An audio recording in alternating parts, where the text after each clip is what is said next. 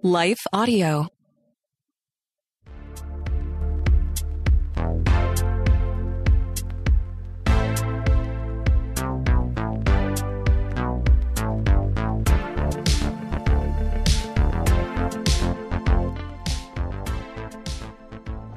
Hey, welcome to the Happy Rant Sports Podcast. I am Ted Kluck, joined as always in studio by my good friend, my partner in sports radio, Barnabas Piper. Pipe, I am coming to you live from the ivory towers of academia.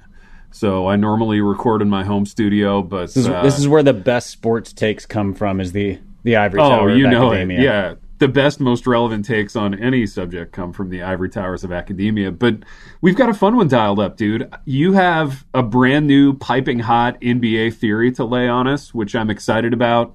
I have an NBA question to lay on you. And we're going to get to that, as well as some NFL rookie stuff, some NFL player prediction stuff, all after we take this quick break. Well, good day to you. It's Joel with the King Country, dropping in to let you know that our brand new film, Unsung Hero, is in theaters now. It's Luke here. We've teamed up with the creators of Jesus Revolution to bring you this adventure of a lifetime. It's a powerful, true story about a family uniting, growing in their faith, and facing the impossible together.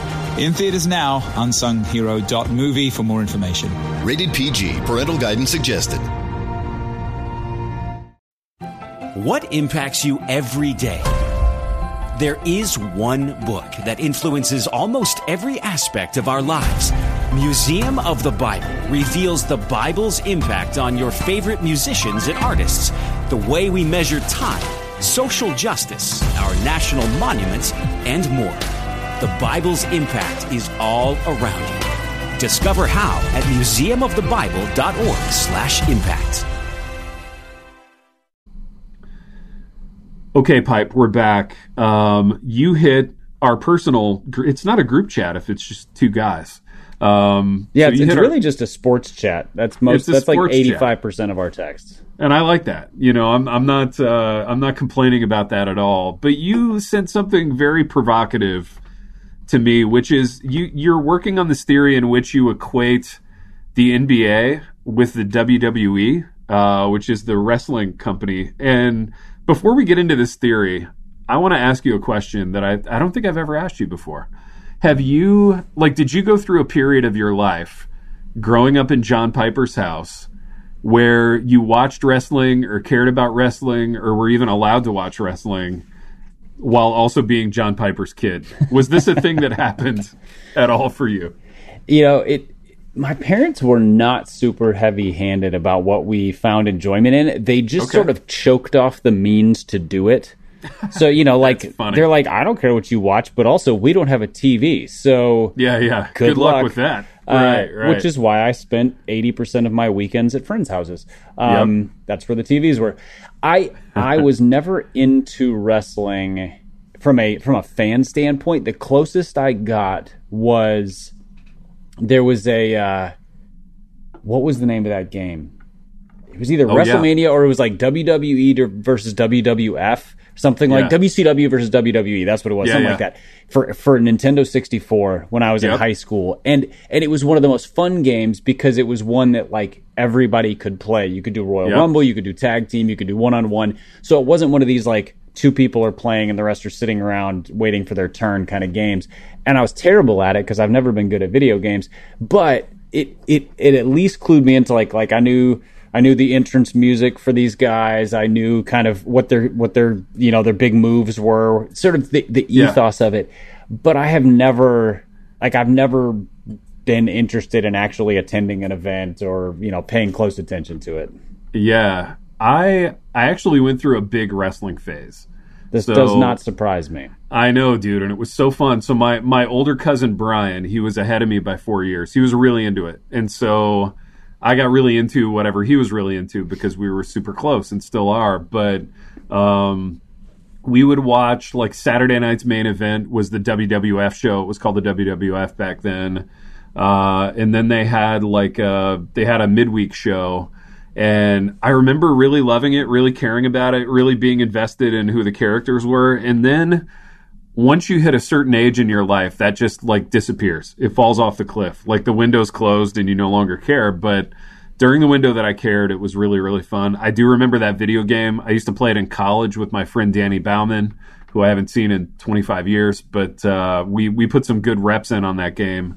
And I just remember like mashing a whole bunch of buttons. I don't think there was a lot of strategy to it, but it was a fun time. It was one of the first games where there was like lengthy combinations to do specialty moves, you know, because prior to that, like, the N64 had just moved into the, like, we're just beyond two buttons, you know, and so it was, you know, it's like A, B, A, B, up, down, left, right, you know, and then mash the trigger button four times and then you'll do your move. And I could never do any of that stuff. So I would occasionally luck into it. But yeah, like when I watch what games are now, I'm like, yeah, that's a different universe. It's like horse and buggy versus, you know, a Tesla basically. Dude. Yeah. And my kids are so good at the games. And then I try to play them because I get drawn in by the graphics. Right. So they'll be playing like Call of Duty or, you know, some amazing like shooting game, and I'll be like, oh my gosh, that's beautiful, like I just want to walk around in that world. And I'll try to play and I'll be dead in like 15 seconds, and then I'll get super frustrated by it. But Pipe, one more thing on wrestling. I don't know if you even know this about me, but I wrote a book on professional wrestling. Has this come up in our friendship at all? Not the wrestling one. Like I was aware of the Mike Tyson book, and I know that you've written kind of as the writer for a bunch of athletes, and you've written Christian sports books, and you do like it was a replacement players one or the lockout season. Yeah. And you've done a whole bunch, but I wasn't aware of the wrestling one. Yeah, my wife insisted, and she was correct. She was like, this will be the biggest career mistake you ever make. And I was like, oh no, absolutely not. This will be so fun. But she was right, and it was an interview-based book, and it was actually really fun. I enjoyed it, but like 4 people bought it. I actually trained at Dan the Beast Severn's Wrestling Academy in Coldwater, Michigan, so I learned how to take bumps and do all the moves, and I even worked up a character. My finishing move was the tenure track, because I was teaching college already by then, and we had a lot of fun with it, a lot of ha-has. It took you 9 years to do the move? Exactly. Yeah, it took me 9 years. Oh, that's so funny, dude. Developing move in wrestling history. Gosh, that's funny. So you're working on this theory that the NBA is a lot like the WWE now, and I want to hear why you think this. So it's because the NBA used to be about basketball. And then, you know, it became the entertainment side of it built out. So for a long time, it was just competition, you know, sort of the Bill Russell days and the Julius Erving days and the Larry Bird days. But like with MJ entered in commercialism. And I don't mean that as a bad thing. I just mean like all of a sudden this is a moneymaker. There's branding. There's all this stuff. And what I feel like has happened in the last few years is that the game itself, the offseason is far more intriguing than the season. Yeah. Just always. Player movement, player attitudes, player trades, all of this. So the draft, I feel like the draft is fun. Yeah. Who are the newcomers? Yeah. But even the draft has almost, like, player movement between teams, the movement of stars is the most interesting thing in the NBA or the most talked about thing. You listen to podcasts, you know, it used to be, who's doing what exciting system, you know, that the Warriors have re-engineered basketball.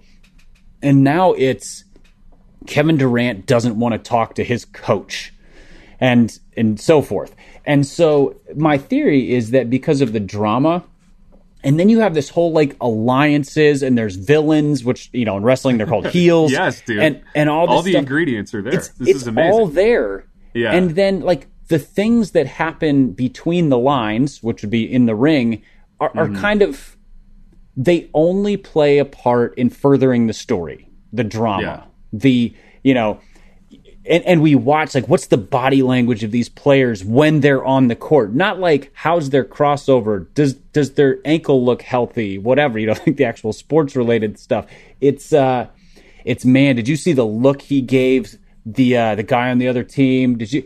It has become an entire sport about attitudes and relationships and drama, So it's either WWF or a soap opera. Or maybe the WWF is just the, like, you know, fat guy's version of a soap opera. I'm not sure. Dude, it kind of is. So your soap opera theory is good vis-a-vis the WWF. But what's interesting to me about this is that I agree with everything you're saying, but I actually think the WWF does it better. Oh, of course they do. It's because they've been professionally doing this for decades. Yeah, on purpose. So I heard a statistic the other night during NFL preseason, which I watched religiously, which speaks to the fact that I have no life. But at any rate, somebody was saying that, like, I don't know, Titans-Jaguars on, like, week 2 of the preseason outdrew and outrated, like, game 5 of the NBA Finals or some crazy thing like that. And, you know, the NFL versus NBA, like, viewership conversation is a whole nother thing to talk about. But do you think this WWE, it all being about the offseason and alliances and good guy, bad guy stuff, do you think that's hurting the product long term? I do, from the perspective of it's fan loyalty is no longer, it has completely been uprooted. Mm. You know, so it used to be that, like, if you were a Celtics fan, you were a fan of the Celtics, but that means you got to be a fan of certain players. You know, these players that were drafted, they were developed, they were signed to follow-up contracts, they were with the team for 7, 8, 10 years. Yeah. Now, at any point, you're basically you just wait for your star player, the player who you should love, to say, I don't want to play here anymore. Well, and yeah, and so, if you're a fan, and then they're just gone. Yeah, and so you and I are both kind of screwed over by this in the sense that if you're a fan in a city like Memphis or a city even like Minneapolis, where you know it's not a destination for free agents, you know that the player that you've grown to like, you're going to be saying goodbye to him when his contract is up or when he demands a trade. Yeah, you know, and that, you know, that's not guaranteed to happen, but you see, like, you know, James Harden did it, and Kevin Durant has done it, and you know, LeBron James, I don't think he's ever forced a trade, but he, you know, he swings his leverage around, that's for sure. Yeah, he just compiles super teams wherever he is. Well, he used to compile super teams. Now he compiles teams that used to be super teams. He's like, exactly. I want Russell Westbrook. I want Carmelo Anthony. You're like, you know, and if this was 2011, that would be a great team, but it's not. Right. So it's, it's the, I think the player empowerment era. I was just going to bring that up. Which is a phrase that, in theory, sounds really good, especially when you think back to, like, in baseball, you know, Kurt Flood and all, you know, that sort of thing to create player, you know, any sort of leverage. That's a good thing. Yeah.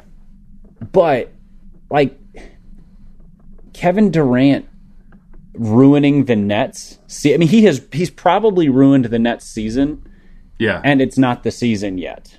Yeah. Simply because nobody in that organization wants him around, but they also can't afford to get rid of him. And so there's just sort of this, like, well, what do we do with this guy who, when he's healthy, he's one of the top 3 or 4 players. He's miserable to be around. He's a total diva. He hates our coach, you know, and so forth. Like, it's that. And it so is. It's, the WWF does it better because they, you know, they have, like, I don't know the behind the scenes, but it seems like there are plot lines, there are arcs, there's the drama is built up better and then resolved better, whereas this is just never resolved. It's just like, it just seems whiny and petulant after a while. And yes, I sound like such a grumpy old man, but also I'm kind of a grumpy old man. So it's that. I think it is bad for the product on the court because it's really hard to be excited about the product on the court when it's very uneven, when the players are going to move on. Sports depends on loyalty to a certain degree. You know, very few people are watching sports because they're just a neutral party who enjoys a well-played game. That's right. People want to pour themselves into fandom, and the NBA has actually ruined fandom in a lot of ways. Well, yeah. I mean, it was fun to be a Pistons fan in the 80s because you knew Bill Lambier was going to be there forever, and, like, even though he was a douche, he was your douche.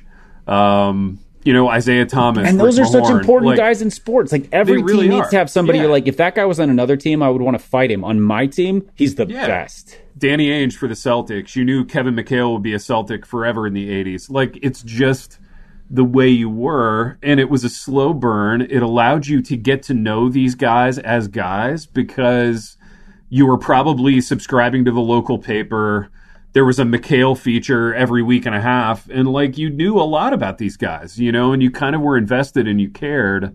Whereas now, like Kevin Durant's not even in Brooklyn long enough to be liked before he starts like setting the bridges aflame, you know, and you don't even get to like this person before he's worn out his welcome. I think he's played like 55 regular season games because of injuries. You know, or that's not true. 2 years ago, he had like one really good season with them, but he's been there and done. He's had one good year with them. And then other than that, basically been injured and kind of just a pain in the butt.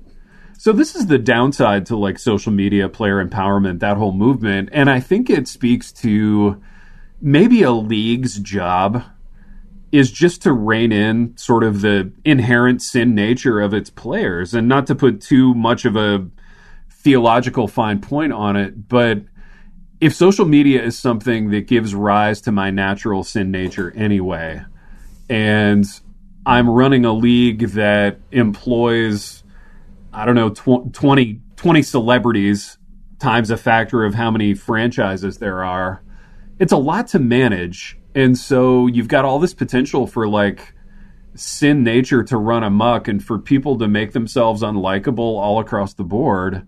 And it's just almost a recipe for disaster, right? And I think the only way the NFL skates through it is that there are so many guys, it's not really relying on the star system in the same way, right? Also, there also is no player empowerment in the NFL. I mean, quarterbacks are the closest, but like almost every contract is mostly non-guaranteed. Yeah. Players have a short shelf life. Teams hold all the leverage, and from a putting out a product standpoint, that's actually better. Yeah, because teams build the product, which is, I mean, you think about any non-human endeavor, you want good designers, good inventors, good marketers. Yeah, to put together the products. You're absolutely right. Sell them. And the problem is, we're talking about people, so it's, you know, it's a little complex. Well, but the NFL is built more like wrestling in terms of scarcity, right? So if you loved watching wrestling in the 80s, and even if you love watching wrestling now, like it's on one or two nights a week, and the rest of the week you're waiting around. And to me, as someone who's just a casual at best fan of the NBA, the calendar is really squishy. The calendar is really hard to get my arms around because to me it feels like the season lasts 11 months. Like 9.5 of those months don't matter, right? Like none of it matters because 85% of the teams make the playoffs, and then the playoffs last like another 6 months, and then there's like a 20-minute break, and then the draft and summer league. And it's just a really miserable calendar to kind of build, you know, interest in, you know? Well, and it's, I think the American gluttony has ruined a lot of things, you know, where very few people recognize that limitations and scarcity improve things in general. Yeah. You know, like if you watch a show like, say, Breaking Bad, that was released before total American binge watching gluttony was a thing. And they wrote the storyline, they finished the storyline, they finished the show. If that show was done today, odds are they would have been like, I think we can come up with another season or two just to keep printing money. And you're like, but the story was good up through season 5, and now season 6 and 7 are just trash. Or we're going to come out with prequels or whatever, which they kind of done with Better Call Saul, which is actually a good show. But it's, you see that in basketball. Like, off seasons make sports better. Yeah. Except they don't have one. Yeah. And they don't have one. Football needs one. That's it. And two, football needs one, or else your body's just going to break apart. I mean, that's the advantage that football has. There will always be an off season. And I think the other main differences here are that in the case of wrestling, there are actually real writers crafting these characters and writing the storylines. And as a result, even the villains are likable. And in the NBA now, almost everybody's a villain, and almost none of them are likable. Because there's not somebody behind the scenes bringing out the likable qualities in somebody who on paper is still a heel. And yeah, there's no charismatic villains in the NBA. It's just guys you wish would shut up. That's it. And like, we would have felt the same way about charismatic villains in the 90s if social media had been a thing. Like, truly. And a lot of guys who were baby faces in the 90s would have been heels with social media, and the heels would have been gradations less likable. And really, the scarcity theory applies most heavily to social media because I wasn't hearing from these people every day. And that was good. That provided a little bit of, you know, distance between the star and the fan, which I think is a good thing. I have one NBA question for you, Pipe. And this drifted across my transom, believe it or not, because I listened to an NFL podcast where they ever so occasionally talk about basketball. I learned two things. I learned that the second overall pick in the draft broke his foot. He had a Liz Frank injury, so he's going to be out the whole season. And then I learned that his name is Chet Holmgren, which has got to be one of the worst NBA names of all time. This guy sounds like... he sounds like he should have been playing with Dolph Lundgren, you know, like there's a, yeah. If he, or like he was George Mikan's backup, you know, there's sort of there's an era specific thing there. It is what it sounds like. He was George Mikan's backup, or he was the 11th guy off the bench in the 1980s, you know, or he like teaches tennis at your parents' club, you know, like this is not an NBA name in any way, shape or form. And then I Googled Chet Holmgren. And I saw a picture of him, and granted, I know little to nothing about modern basketball, but this does not look like a body that's going to hold up over any period of time. I want to hear your thoughts on Chet Holmgren. Well, I will say my thoughts towards Chet Holmgren are inherently biased because he played high school ball in Minnesota, in Minneapolis, like 10 minutes from where I grew up.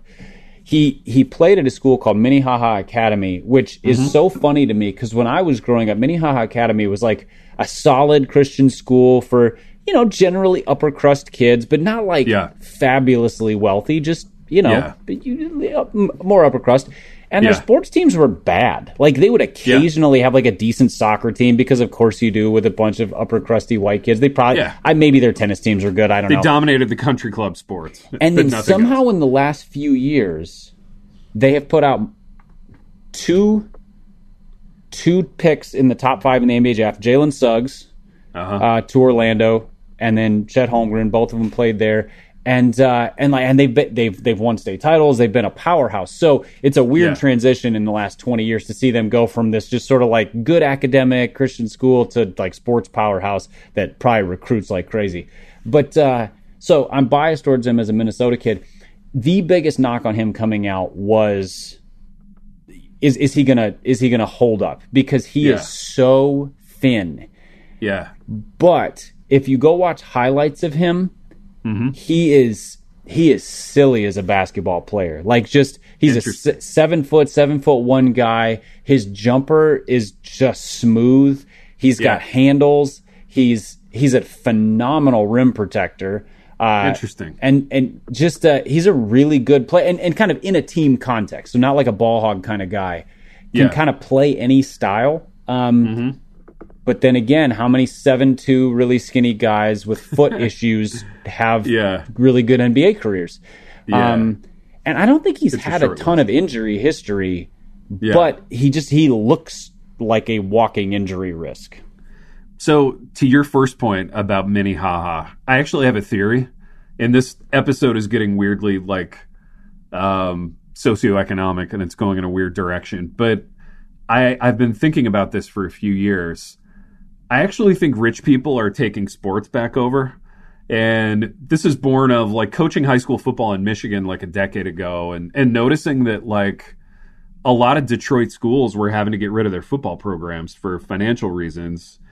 And just being sad about that, but realizing like with the rise of the boutique coach, the rise of the academy, the rise of private schools, proliferating all over the place in cities like Nashville and even Memphis and even in our area where there's a lot of talent. Like, the rich are kind of taking sports back over again, and it's weird. And I think you're seeing a different kind of person matriculating through the system now as a result. And I don't know if that's good or bad. I'm not assigning value to it. It's just a thing that I've noticed. Well, I mean, you noticed that thing? Yeah, making it in sports has always been a product of who can get their eyes on you. You know, so like it.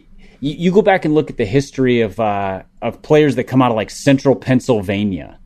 Yeah. Well, there's sort of a pipeline to like Penn State and Pitt and these different things. So football players out of like Altoona or something like that. Yeah, Altoona. And and that kind of thing. And so it's just who can get their eyes on you. Well, it used to, and there's this pendulum swing because in high school sports, basketball was always an urban sport. It always like. Inner city high schools, like the one I went to, and like the Minneapolis City Conference was always had the two or three of the best teams, like dominant teams. And in the last 15 years, they opened up enrollment. Yeah. And these suburban high schools, like Hopkins is a Twin Cities suburb, started to recruit the city kids. So the kids who used to go to Minneapolis North or Minneapolis Patrick Henry end up at Hopkins, and Hopkins just goes on a run. And they start, so that the power shifts now, all the recruiters are going there, the college coaches are going there, and the city schools are being diminished. Football's always been a rich guy sport when it comes to an urban versus suburban context. When you get out into small towns, it's just like, this is our sport, you know. Yeah, like urban schools have never been football powerhouses for the most part, except maybe in Texas, because Texas is odd when it comes to football, because it's a money thing and it's a training thing and it's an off-season program thing. And I mean, it's a religious thing in terms of like the consistency of the program throughout the year. So like I played in an inner city school. We didn't even have an off-season program. Yeah. Like there was no off-season weightlifting. If there was, it was because some players tried to get some guys together. The coaches didn't do anything. There was no like plan for us, which is one of the many reasons we were bad. Yeah. And so, like that sport, in my experience, has always been, the suburban teams always destroy at football. Yeah. The weird thing has been watching basketball move towards the money. I think AAU has something to do with that. The fact that recruiting now happens at every level, eighth graders are being recruited, not just people recruited to college and so forth. Right. No, I know. It's crazy. And football, though... Football I used to think of as more of a sport for the people, and I'm thinking of states like Pennsylvania, Ohio, Texas, where you would have these good programs. And like, I think traditionally we would think of, football as kind of a blue collar populist sport in that the talent just rose to the top. But like living here, visiting, blah, blah, Christian Academy, and I'm air quoting Christian, in Nashville or whatever, where like, Trent Dilfer's the coach, and money grows on trees. Well, in the South, every Christian school was started between like 1967 and 1972, so that they could de facto not desegregate. Yeah, they could de facto segregate, and then they just it was started by rich Baptists or rich Church of Christ or rich Methodists or whatever, and so they're all Christian academies, but they're like Brentwood Academy in Nashville is a Christian school. Yeah. Because there are some Christians who go there, and they do some chapels. I've spoken there. I mean, you might have spoken there too at some point. And but football powerhouse consistently, right? And ironically, they now just poach and cherry pick the best black athletes in the city to come play for them. It's an interesting world that we live in. Pipe, let's take a break, and we'll get back into what impacts you every day.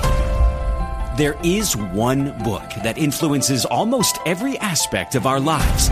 Museum of the Bible reveals the Bible's impact on your favorite musicians and artists, the way we measure time, social justice, our national monuments, and more. The Bible's impact is all around you. Discover how at museumofthebible.org/impact. Hi, everyone. If you've been injured in an accident that was not your fault, listen up. we have legal professionals standing by to answer your questions for free. Call now and find out if you have a case and how much it's potentially worth. Call 800-497-4410. I'm here with spokesman John Wolf. So, John, tell everyone listening who should call right now. Well, Maria, first off, thank you for having me here. It's always nice to answer the listeners' questions. Now, as far as who should call in, anyone who's been injured in an accident and think you deserve compensation, give us a call right now. 800-497-4410. You'll find out if you have a case and how much it's potentially worth. Thanks, John. You heard it, folks. Take advantage of this opportunity and call now. 800-497-4410. Advertisement sponsored by Legal Help Center. May not be available in all states. Talk some NFL player stuff. All right, Pipe, we're back. Let's talk NFL, and let's talk rookies that we're excited to watch. One of my favorite things about the preseason, one of my favorite things about the starting of the NFL season is the young guy factor, the kind of juice that young guys can bring to a roster. I've got a list of rookies. I've got 5 or 6 here that I'm, for various reasons, excited to watch this season. I want to hear some that you're excited to watch. Who you got? This was maybe, so, you know, you sent me a handful of categories of players that let's talk about these different things. This was maybe the hardest one to fill out. Oh, no. Because looking back at even just I went through the first 4 rounds of the NFL draft, and I was like, none of them are exciting. They are. I think there's a ton of opportunities for players to really help teams. I think the players who are going to do the best right out of the gate are at positions that are not inherently exciting to watch, like defensive line and offensive line. You know, like, I think the crop of offensive tackles is probably going to do wonders for the teams they're on and play well and improve. You know, you're going to see like Ikem Ekwonu and Evan Neal and those guys like that. That's but offensive tackle play is only exciting to watch for, you know, you. So this was a tough one. So the handful of names I wrote down are a little bit more like in this, almost like the sleeper rookie category. I'm really interested to see how fast Kenny Pickett can take the quarterback job in Pittsburgh. And if he takes it, can he run with it? Because Pittsburgh is set up to be, you know, they have a playoff caliber roster and a complete question mark at quarterback. Yeah. So if Pickett is good, they could, you know, potentially win that division or compete in that division. Yeah. If he's not, well, they've got Mitch Trubisky and they're going to win 7 games. So he's won because he was also a big question mark as a pick, the only first-round quarterback, and there was a lot of like, should he be? I don't know. Yeah. So I would say I'm excited at the possibilities there, not because I'm going to go scout Kenny Pickett with any consistency, but he's one. Yeah. Who is first one on your list, or what are your thoughts on that? Dude, I like the Kenny Pickett thing. I like the Steelers thing. I just admire the way they run their team from year to year. I've always kind of admired the Steelers. I'm interested in the Trubisky narrative just because I'm interested in two to three reclamation project guys that if they hit, they could be really good values for their franchises. Marcus Mariota is one. Trubisky is one. We'll get to the Baker Mayfield thing in a minute. I've got a set of 2 rookies for the Houston Texans, believe it or not, that I'm really interested in. One of them is going to be on my list, I'm almost certain. Yeah, it's Damian Pierce. Yep. At running back. He has Emmitt Smith qualities to me. I watched him last night. I've watched him the whole preseason. He's from Florida like Emmitt Smith. Like his vision, his change of direction, the juice that he brings, like getting through the hole is remarkable. And kind of concurrent with that is a guard that they drafted in the first round named Kenyon Green. He played his first preseason action last night. He was dinged up early in camp. He's incredible. Kenyon Green was one of my favorite linemen coming out. And I've kind of done a deep dive into the Texans roster just because, quite frankly, I was fascinated by how bad they were. And I wanted to dig in and see if there was any reason to be hopeful. But, like, they've quietly compiled almost a, like, 90s Cowboys vibe to me in that the offensive line's going to look totally different this year. The left side of the line is going to be Laramie Tunsil, who's a star, Kenyon Green, whose upside is tremendous. Justin Britt is their center. He's really solid. Right guard will be AJ Cann, who's kind of a journeyman who they got from Jacksonville. And then their right tackle is Titus Howard, who's a former first-round pick. Point being, I think it's going to be a really good run-blocking line. They've got some big physical pieces at receiver. Davis Mills is like, if you were going to craft like a 1990s quarterback in a lab, it would be Davis Mills. So I don't know. I'm interested there. And I think Damian Pierce is going to have a really nice season. Your thoughts on all that? Similar to you. I mean, I didn't do the deep dive into the line because I'm not, and their whole roster, because I only have so much masochism in me, but you have a life. I don't. But what I have been intrigued by is their roster is bereft of stars other than Laramie Tunsil. But they have quietly assembled a whole bunch of professional football players, at least on offense. Yeah. Where it's, these are guys who, you know, are, you know, they have like, they're five running backs deep at guys who have been effective football players. Now, a lot of them are old and whatever. I think Damian Pierce will stand out at the top. He's an interesting one because he had like the Alvin Kamara issue coming out where his tape in college was really good, but his coaching was so bad. Like he never got more than 10 carries in a game kind of thing. And that coach, I don't think coaches there anymore. And so there's this, he was so underused. It's like, well, how good is this guy? Fact is, might be the best running back in this draft when all is said and done. You know, Breece Hall is pretty good, but he could at least be the most productive. I had Davis Mills in a different category you sent as an intriguing player, but again, he was a third or fourth round pick, but he had been a five-star recruit to Stanford, and then that team was really bad and just kind of a rough situation with some injuries, and so he was basically like moldable lump of clay coming out, and they may have a third round legitimate NFL starter on their hands if all comes together, which would be really fun. And then the sneaky best player on that team, well, Tunsil's the best player, is Brandon Cooks. I love Brandon Cooks. Always been a Brandon Cooks guy. I can't remember the exact statistic, but I think he's the only player to have 1,000 yards in 7 straight seasons in the NFL right now. Yeah, if you play fantasy and you're listening to this, like you will get value with Brandon Cooks. He always has 1,000 yards, catches a bunch of balls. Sneakily, like the rest of the receiving corps is kind of rounding out. They've got a kid out of Michigan named Nico Collins on the other side. He's a big kind of jump ball guy, right? Yeah, he's the ball winner. You know, he's the move the sticks guy, the post up guy. I really like him. I think this team is going to be frisky.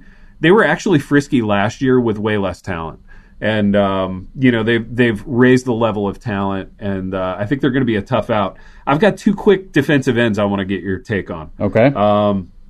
One is George Karlaftis, plays for the Chiefs, and I like him. I think he gets 9.5 sacks and sets the edge and is like a more talented sort of Mike Vrabel type. You know, not spectacular, but very strong, very good kind of speed to power guy. My question to you is, who was the last NFL George that mattered? I know I'm missing some. I know I'm just not thinking of it. I mean, I'm thinking of last names. There's Eddie George. There's Jeff George. Yeah, there's actually two Georges this year who are rookies. Yeah, George Pickens, which is a great football name, by the way. Fantastic. Works in any era. Yeah, 1950s, 1990s, now, perfect. I'm trying to think of other. Here's the thing: we try to do this, and then our listeners respond with the one that came to their mind, and they're like, "You idiots! I can't believe you forgot this guy." You're like, well, you know, this is us not doing any research. This just came up. Dude, I'm thinking of two obscure, like, 80s running backs. The Colts had a guy named George Wansley, who I always liked. The Giants had a guy named George Adams. But I'm having a hard time with first-name George relevant NFL guys. Maybe it's a short list. Yeah, I don't know. It was my grandfather's name. It's a great name. But it is a great name. I love it. Yeah. The other defensive end that I'm intrigued by is a Detroit Lion. It's Aiden Hutchinson. My question to you is, and my question just in general about Aiden Hutchinson, does he have more than one move? Like, he's kind of the filthy inside swim move guy. When he shoots his gun on that and it works, it's always a spectacular play, but it doesn't always work. I wonder if he's going to be more than a one-trick pony in the league. I hope so. Yeah, I mean, I kept hearing him be compared to, like, the Bosa's because of, well, A, he's white, and nobody knows how to do a cross-racial comparison, even if what we're really talking about is talent and technique. And because he was a Big Ten defensive end who's not the most athletic guy, but he's plenty athletic. But the fact is, the Bosa's are both technicians. You know, just they are. You know, neither of them are going to be like 20 sack guys. But like, if they get fewer than 9 in a year, you're like, oh, they must have been injured. Because they're 9 to 12 sacks. They're technicians. They're constantly in the backfield. Yeah. I think Hutchinson could become that, and I think he's a little bit more of like a frothing at the mouth energy guy. Mm-hmm. Which, you know, there's a place for those guys in the NFL, and it's a good place to start, because if you start with effort and you learn technique, well, you're pretty dangerous. I heard one scout say, it was a kind of a draft scout kind of guy. He said, I don't understand why if Aiden Hutchinson went number 2 overall, Karlaftis went 26 or whatever it was. He said because I don't see them as that different as players. You know, if they he had them rated much closer together, not necessarily saying that Hutchinson was overdrafted, but that they're both really good players who probably should have been closer to the front of the first round. Yeah, I totally agree. And like, watching the preseason tape, Karlaftis was so noticeable. Like, he was making a play every series, and it might have been a wide zone play that he blew up, or it might have been a quarterback pressure, or sometimes a sack. Like, he was just noticeable. He was making a play all the time. Whereas you watch a guy like, Jermaine Johnson or Kayvon Thibodeau or whatever, and these guys were kind of invisible in the preseason. And it just makes me wonder what the impact is going to be there. I've got another one. Let me throw out one here. Yeah. And again, this is a bit of a deep cut. So, you know, Damian Pierce, we mentioned him. He's third round running back, but could be, you know, he could be an 11 or 1,200 yard rusher this year. James Cook for Buffalo is one who I'm intrigued by, because Buffalo has a fantastic offense. Josh Allen has we've talked about this. Probably my worst NFL prediction ever was dumping all over him when they drafted him, and then he became, you know, the top 3 or 4 quarterback in the NFL. Jesus and cleats. Yeah. Right. And, they don't run the ball very much, but they like to throw to running backs, and they haven't had a guy to do that to. And Cook has some juice, and I don't think he's going to have like rookie of the year numbers, but he seems like the kind of guy who can take an offense that is really good and add a dimension that just makes defenses go, well, we don't have any hope now. I quit. Yeah. So I'm intrigued to see what they do with him. Yeah, the stars are aligned for him to come in and make an immediate noticeable impact. They've kind of tried it with a couple of other guys the last couple of years. They really need somebody who can move the sticks consistently in short yardage and just kind of get 3 or 4 yards consistently so that Josh Allen doesn't have to do it. You know, like, their MO in short yardage and near the goal line has been QB powers with Josh Allen, which is amazing, but I worry about like the body breaking down there, a la Cam Newton. You know, in Cam's window ended up being just relatively short compared to what it maybe could have been. I worry about that. So I think I'm with you. I think James Cook can play a real big role. I want to talk about one more rookie, and then we'll move on. Kind of in the context of what his team is doing. It's Ikem Ekwonu. You mentioned him earlier. He's a left tackle, really physical in the run game. You know, we'll start immediately for them. But more than Ikem Ekwonu, I'm really interested in this like zero quarterback strategy that the Panthers are rolling out. In that, is this like the Midwestern interesting? Like, what you're really saying is, I'm truly interested, because as I think I mentioned in the last show, like, my son and I have been going back and looking at all these teams who like won without a quarterback, and there have actually been a surprising number of them. And if this works in any form or fashion for Carolina, they're going to come out of it with a cheaper option at quarterback that's going to leave them free to put resources elsewhere. Because even if Baker Mayfield plays well, he's not going to get a Kyler Murray type deal. You know, he's going to be, you know, he's going to end up getting a middling contract, and they'll end up having a cheap guy. And I look at their roster on paper and I go, with a healthy Christian McCaffrey, a healthy Terrace Marshall to be a second or third option at receiver. You know, they invested in tight end last year in the draft. Their O-line will get a little bit better. Their defense is kind of frisky. I don't know. Like, I could see the stars aligning for this team in a way that makes them relevant kind of immediately. They could be a surprise team, is what I'm saying. In a zero quarterback kind of world. I don't see it at all. I mean, I think they seem to be in the same boat as, I mean, who are the teams we were talking about, you know, sort of the rebuilding strategies in the last episode we did, where the idea is put a roster in place and then plug a young quarterback into it. They're close to that. You know, that seems to be the direct, because DJ Moore had one of the quietest 90-catch, 1,000-yard season ever, and he's been good his career. Robbie Anderson's a good second or third receiver. Terrence Marshall has potential. Christian McCaffrey, when healthy, is a top 2 or 3 running back. Yeah. Strong defensive line or defensive front. But, their quarterbacks are so bad. And Baker, we don't even know if Baker's good. You know, Baker had one really good year. And it was in the kind of system that has been really good for quarterbacks who aren't good. You know, that's sort of Shanahan timing. It's all scripted for you. You don't need to make any reads thing.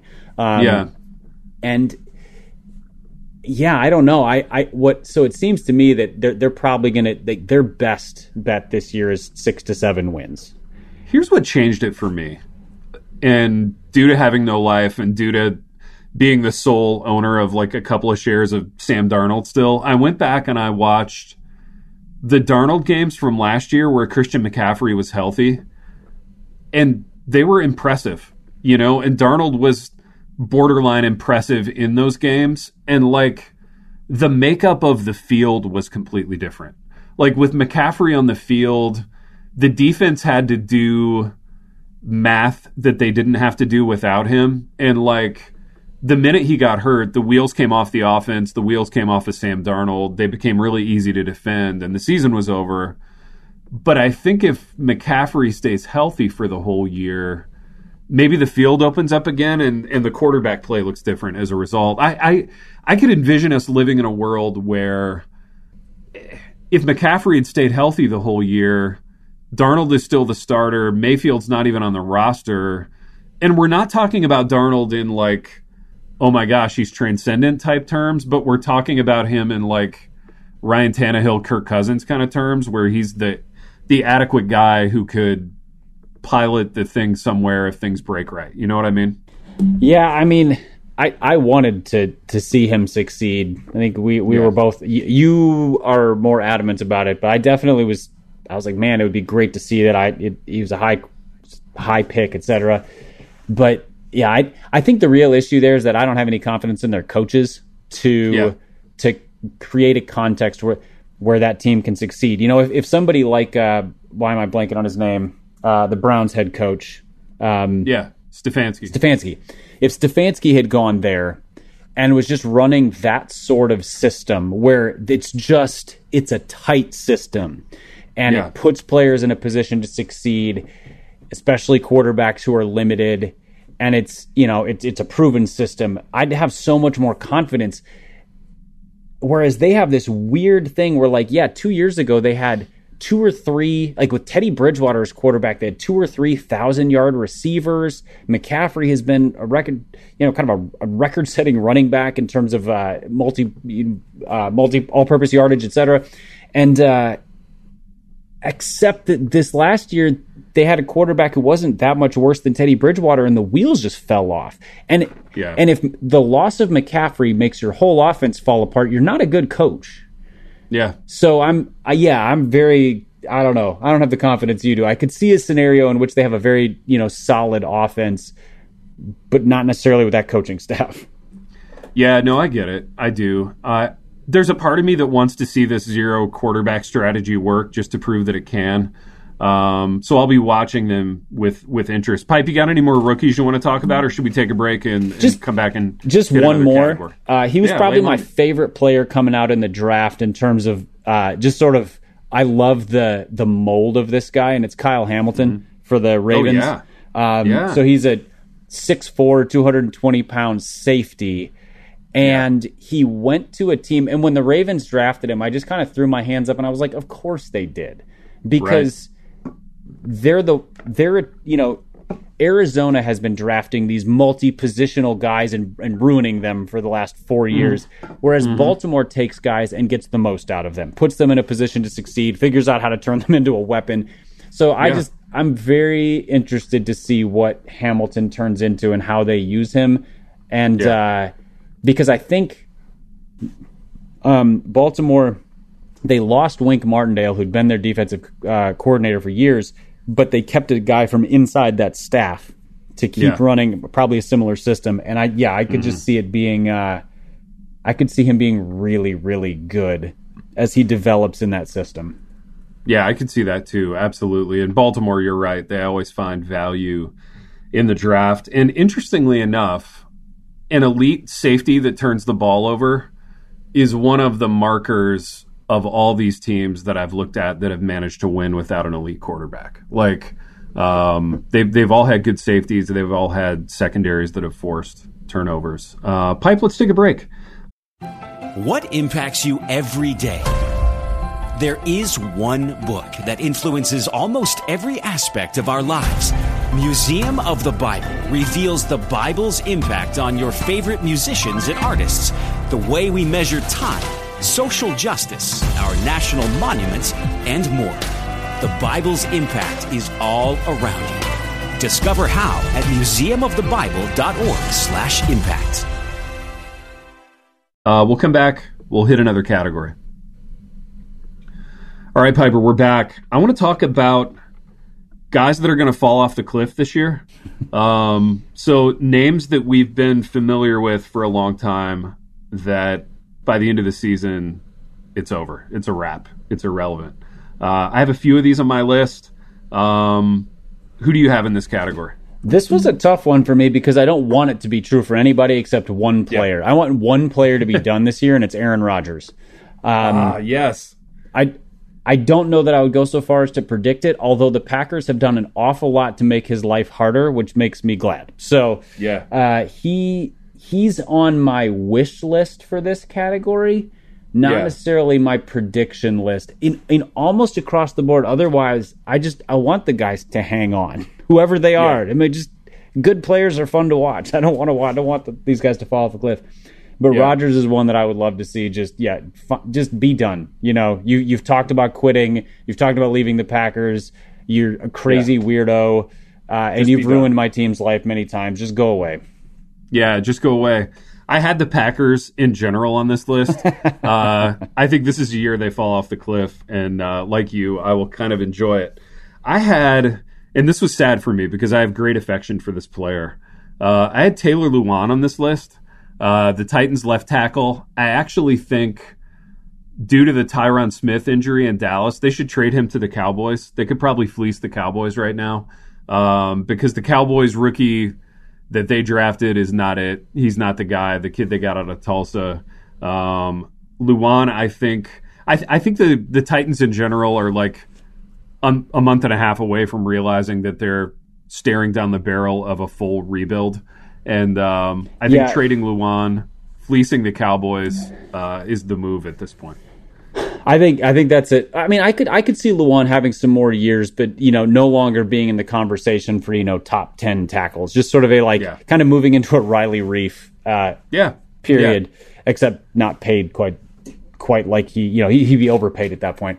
I think the Titans' offense probably encapsulates this category. They lost Arthur Smith last year. Their offense wasn't great. It's partly due to injuries. Derrick Henry got hurt, which is a very frightening thing when a running back has had the heaviest workload in the last 5 years, and then he gets hurt. Is he going to bounce back? I think Titans fans just sort of assume that he is. I wouldn't assume that. I don't have any confidence in Ryan Tannehill. I think Tannehill was totally a system quarterback. He's he's an NFL quarterback, but he's worse than Kirk Cousins. Let's put it that way. Like the Kirk Cousins line is that there was I think it was the Athletic NFL podcast. It might've been the Ringer NFL podcast did sort of it an above or below the Kirk Cousins line. That was their Mendoza line. And, and I think Tannehill was well below that. I think their receivers are garbage. I think their offensive line is worse than it ever has been. They could be a bottom 5 to 7 offense this year and just genuinely abysmal to watch. I absolutely agree, and I kind of think that they will be that. I got another fall off the cliff guy for you. Russell Wilson. This is intriguing to me. I know there's a lot of Russell Wilson hype. It was a big trade, big storyline in the offseason. He kind of indicated that he was tired of being in Seattle despite having great weaponry at wide receiver. He gets traded to Denver. Here's my issue with Russell Wilson. A Russell Wilson that doesn't scramble and run the ball is Doug Flutie. He's a 5'10 quarterback. He's got a good deep ball, but I'm not in on the rest of the Russell Wilson experience minus the running element. I think he falls off the cliff. Where are you at? Is he sort of Allen Iverson? You know, in the same way that Cam Newton was, there's just this explosive magnetic talent who when it goes, it's just gone. There is no decline. Yeah, he's like an old boxer that, like, you know, he gets knocked out one too many times and then the next fight's a disaster and you're like, oh, it's over. You know, this guy's career is over. I think Wilson has more in it because his arm is so good. I mean, he really is a, you know, phenomenal quarterback. And their coach Hackett helped build an offense that really worked for Aaron Rodgers and sort of and Rodgers wasn't Wilson in terms of running, but he had a reputation as being an off-schedule quarterback. Yeah. And they built an offense that pulled him on schedule and has been really good. So I'm not sure that it's there, but I can totally see the potential for it. Who else do you have in this category, Pipe? Oh, man, this one was a tough one. I think I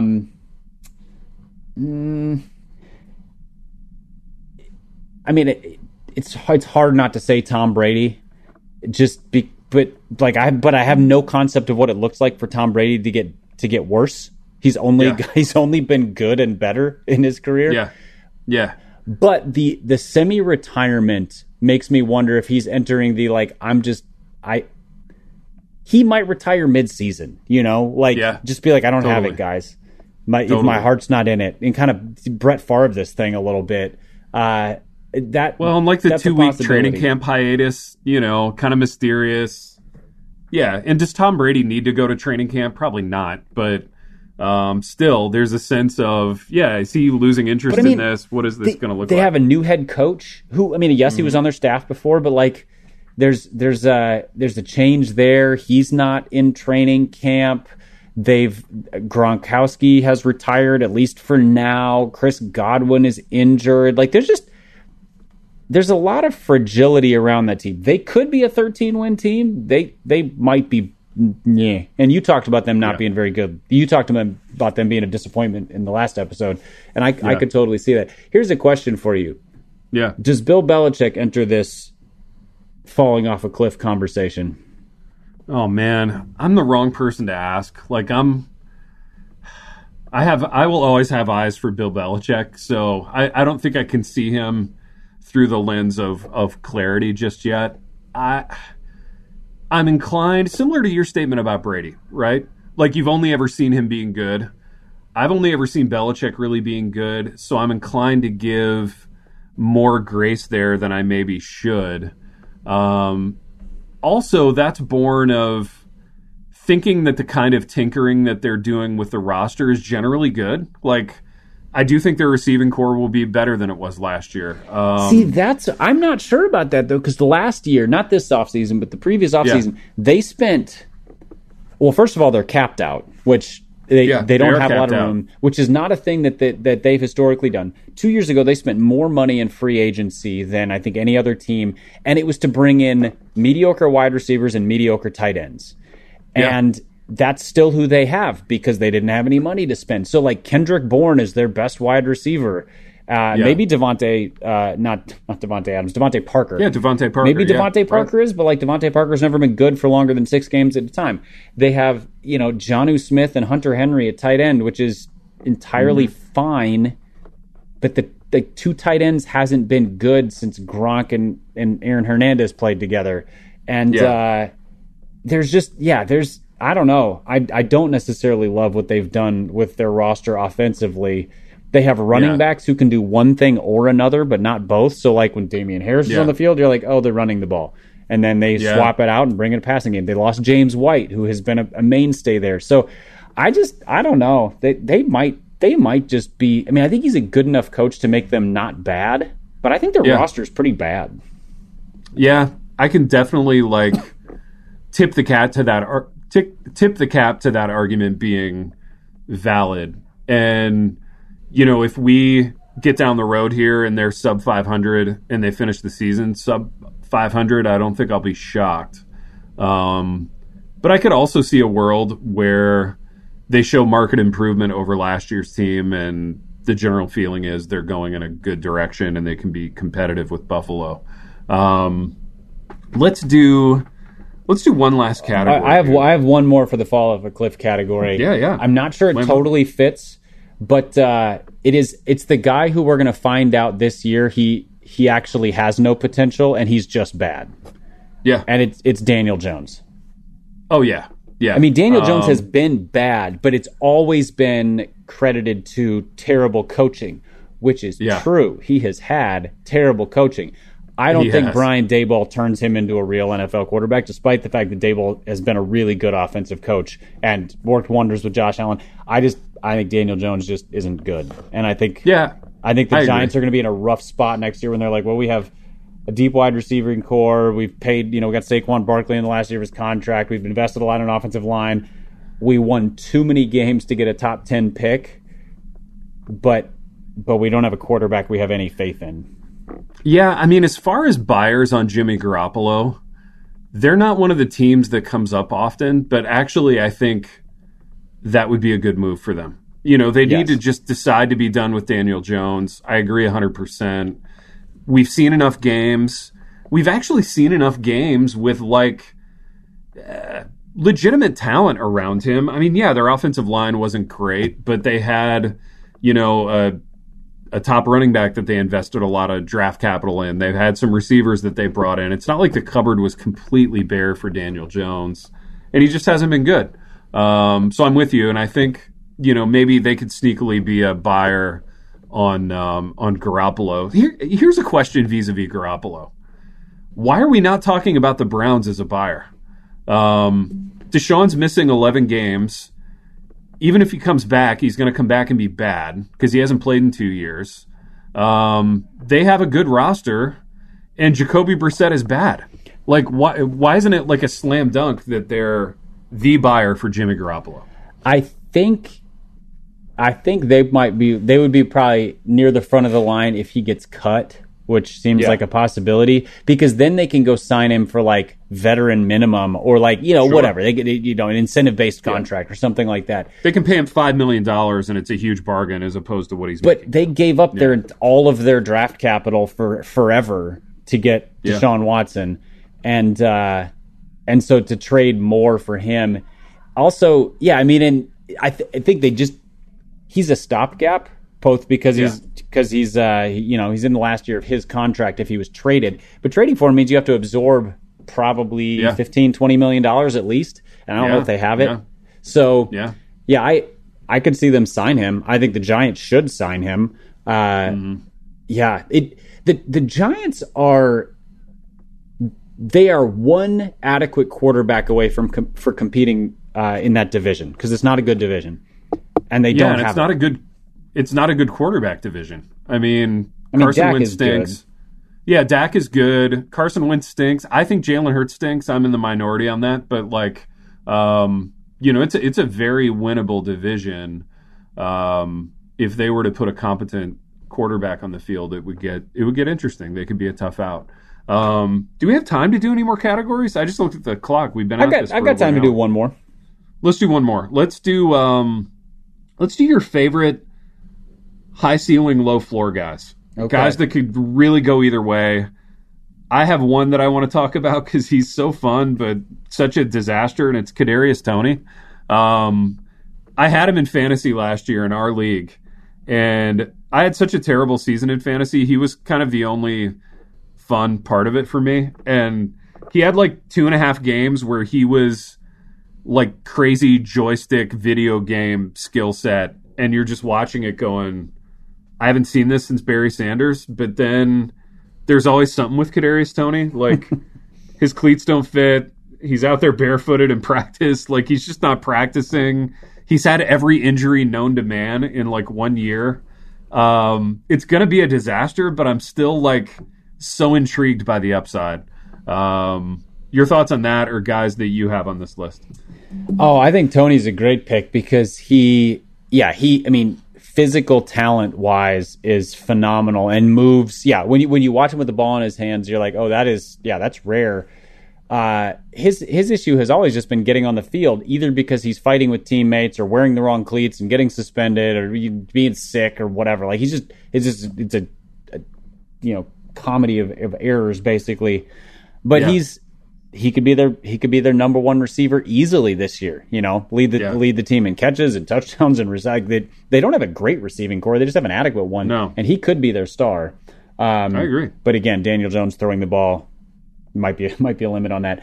I had two players on this list. I'll just list them both. Yeah. And we can talk about whichever one's more interesting to you. One is Cortland Sutton. Yeah. And one is Trey Lance. Yeah. Yeah. The Trey Lance thing could really, I mean, it's a cliche to say it could go either way, but and I think it could actually, there's a third way where he's just Jalen Hurts. You know what I mean? Where, yeah, good fantasy quarterback, bad real quarterback. That's it. The rushing upside's there, and they go 7-10 because he can't hit the broadside of a barn. I think that's actually the most likely outcome to me.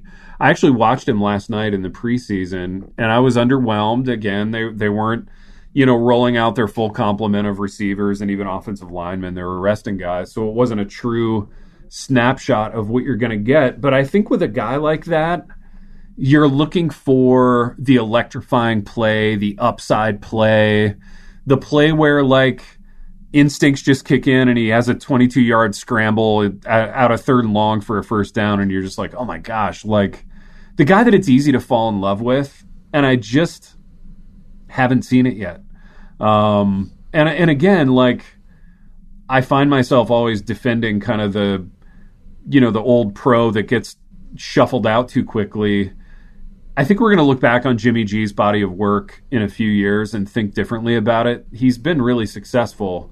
I'm not there on Trey Lance. I would like for it to go well because, to your point, watching people be successful, especially guys like that, it's fun.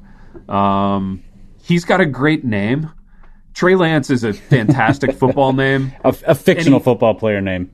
Right. It's like a football player name out of a novel from the 1950s. You know what I mean? Like, it's an incredible name. And he had the one transcendent season in college where he had like 28 touchdowns and no picks and 1,100 rushing yards. And I think something mythic happened with Trey Lance where he was always sort of he would get 30 seconds on SportsCenter, and it'd be like, oh, look at what Trey Lance did this week. He had 5 touchdowns, no picks, and he was on a dynastic team. Like, they had, they'd won, I don't know, like 4 or 5 out of 6 titles at, I forget what they're called now. North Dakota State, yeah, FCS or what, 1AA. And they had just been dominant, and then he followed after Carson Wentz, who kind of put that team on the map and all this stuff. So there was definitely that coming out of college.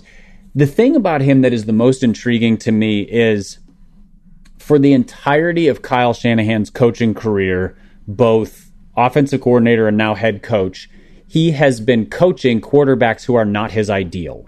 There's sort of a constant, like, but if I had a mobile guy, if I had this, like, it would unlock the offense. Yeah. And Shanahan has put together some really successful offenses with middling quarterbacks. He's kind of he's upped them, turned Matt Ryan, who's been good, but Matt Ryan into an MVP. And Jimmy Garoppolo, who's middling into a pretty productive quarterback. I think what we'll see with Lance is they're gonna kind of keep the training wheels on for 4, 5, 6 weeks, and it's gonna come together for him. And the second half of his season, he will look totally different than the first half. That's my guess. Just I hope so. I mean, what he lacks is reps. He lacked them in college. He doesn't have them at the pros. And but by all accounts, he's really smart. He's clearly physically talented. They have great weapons and a good coach. They have the question marks on the offensive line. That's a little bit iffy. But I mean, I think he could be like the second half of the NFL MVP, which is part of the reason I picked, in the last episode, I picked the Niners to represent the NFC in the Super Bowl, because I think, if it comes together, it's really going to come together for them. Yeah, no, that's a good word. That's a good point. And on paper, the planets are aligning for it to come together. It's not like he's stepping into a bad team. It's not like he's Zach Wilson, right? And he is handed the keys to a disaster, and then he has a disastrous season. One of mine, and we don't have to even talk about this guy, is a guy who I think will be better because Zach Wilson is out, and it's Elijah Moore from the Jets. I think he'll be better with Flacco. I think all the Jets, fantasy-wise, skill players will be better with Flacco than Zach Wilson. Maybe not a whole lot to say there. What are your thoughts on, I guess, if you think Russell Wilson's going to fall off a cliff, you think that Cortland Sutton is definitely a low-floor player. Probably not so much high ceiling. And again, I'm sad to say that because I've been a Jerry Jeudy shareholder for a while. I love Jerry Jeudy coming out of Alabama. I thought he was this transcendent route runner. And, he's been mired with injuries and mediocrity there in Denver. I would kind of bet the under on Cortland Sutton, despite him being a good player. I assent to him being a good player. I don't think they're going to be a disaster. I mean, it's not Drew Lock, Russell Wilson will be competent, but I think people are buying the sort of 2014, 2015 magical Russell Wilson of their memory rather than the 2021 Russell Wilson of reality. And I don't know that I'm ready to pump up the volume on guys like that. As a result, I just feel like if Russell Wilson is going to be good, and I think he can be, Cortland Sutton is the only guy on that offense who kind of fits perfectly with him. Yeah, deep shots, hidden down the field. I mean, he's no DK Metcalf, but he can actually run more routes than Metcalf can. He's a better over the middle of the field guy, and I could just see him being a five catch for 80 yards a game pretty consistently with some huge games in there, breaking off the big 50-yard touchdowns here and there. He's a big play guy when they have a guy who can hit it downfield, which is if Wilson has one thing he can do consistently, it's that. So I could see Sutton putting up – he's had a couple good years, but I could see him putting up big numbers this year, kind of just pop up out of the blue after a couple pretty crummy years for him. I could see one scenario that's going to really frustrate Russell Wilson happening in Denver, and it's the fact that I think they got a little two-headed monster cooking up at running back. Nobody's excited about Melvin Gordon, but he has been good in the league before. Everybody's excited about Javonte Williams. They actually sneakily have some pieces on their offensive line that can run block, and they could end up running the ball way more than Russell Wilson wants to. And this could end up in a bizarro way being sort of a mirror of his experience in Seattle, where they run a whole bunch. They have some success. He doesn't get to throw much, and he's frustrated again. But there's a lot of what ifs in that scenario. I could just see it happening. Yeah, I think they will more. I think it'll be more like they effectively use their running backs and actually throw. I mean, Russell Wilson has never been good when he's throwing 40 times a game. The whole let Russ cook thing was good for his fantasy numbers, but he's not a very efficient quarterback. He's better throwing 30, 35 times a game with an offense that controls the ball a little bit. So there's a lot of running, a few short passes, some screen passes, whatever, and then those shots that he tries to hit, the chunk plays and that kind of stuff. But that's always where he's been at the best. which is exactly what the Packers have been for the last like 5 years with Hackett there, just, or not five years, 3 years. And there's a lot of ball control, two-headed running back thing with leaning more towards Aaron Jones. And then hitting those key plays. And all it takes is Russell to buy in. Like if he just trusts Hackett and he's like, well, you did it with Rodgers, who's won a couple MVPs. You can do it with me. I think he still has it. Yeah. Yeah, I hope he does. You know, it's fun when he does have it, and he's a fun player because he kind of breaks the mold, and that's always fun to watch. Pipe, we've gone an hour and 11 minutes, man. We've been going a long time on this stuff, and we didn't even get through our whole list, but it's been fun. I've enjoyed it. We got a little off the rails with the NBA stuff, but that was super interesting to me as well. And until next time.